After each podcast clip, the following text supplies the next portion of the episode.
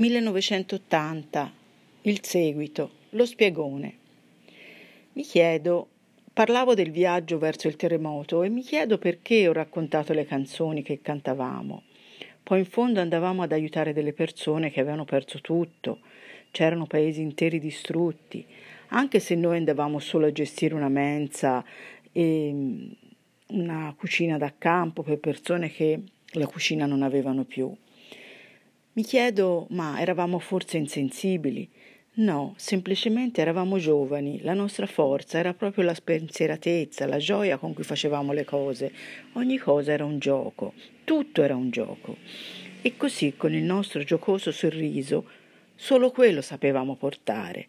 Sì, portavamo il piatto di purè, portavamo i tortellini, ma quello che più portavamo con noi era la voglia di tornare a sorridere.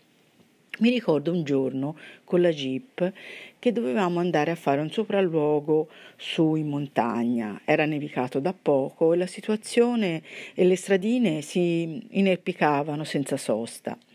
Dovevamo andare a vedere se le persone nei casolari più dispersi, più lontani, nei casolari distrutti, avevano ancora bisogno di, di noi, se avevano bisogno di cibo, acqua, coperte.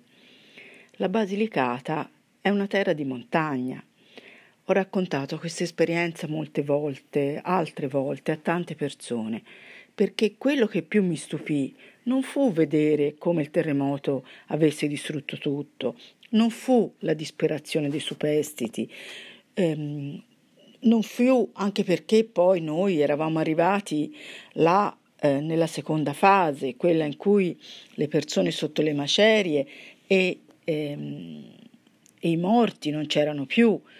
Noi eravamo andati nella fase 2, quella dell'aiuto eh, quotidiano, ma quello che mi, più mi stupì fu quello che più stupì quella ragazza di vent'anni, cittadina, fiorentina, borghese, fu come vivevano prima del terremoto.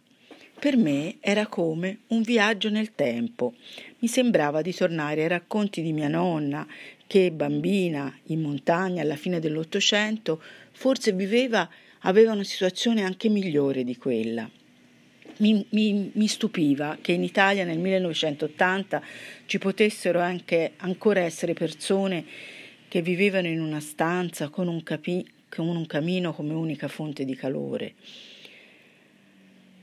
E per me, più ancora inconcepibile degli effetti devastanti del terremoto, fu proprio constatare come, quali, quanta differenza ci fosse da come vivevo io a come vivevano quelle persone.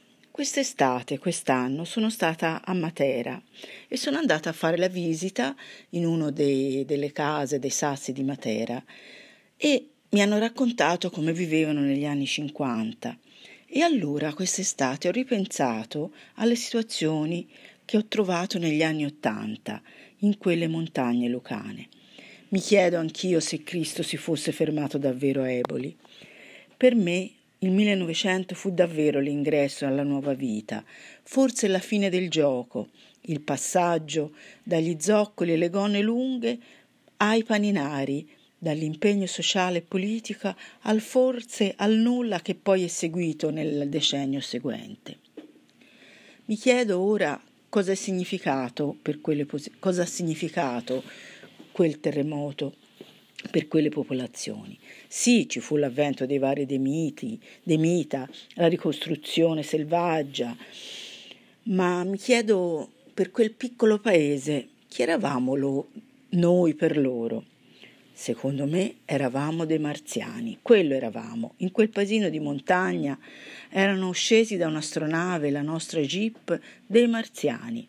Sì, eravamo solo dei marziani che ridevano, cantavano, cucinavano, distribuivano le coperte e giravano distribuendo pacchi, ma sempre parziani eravamo.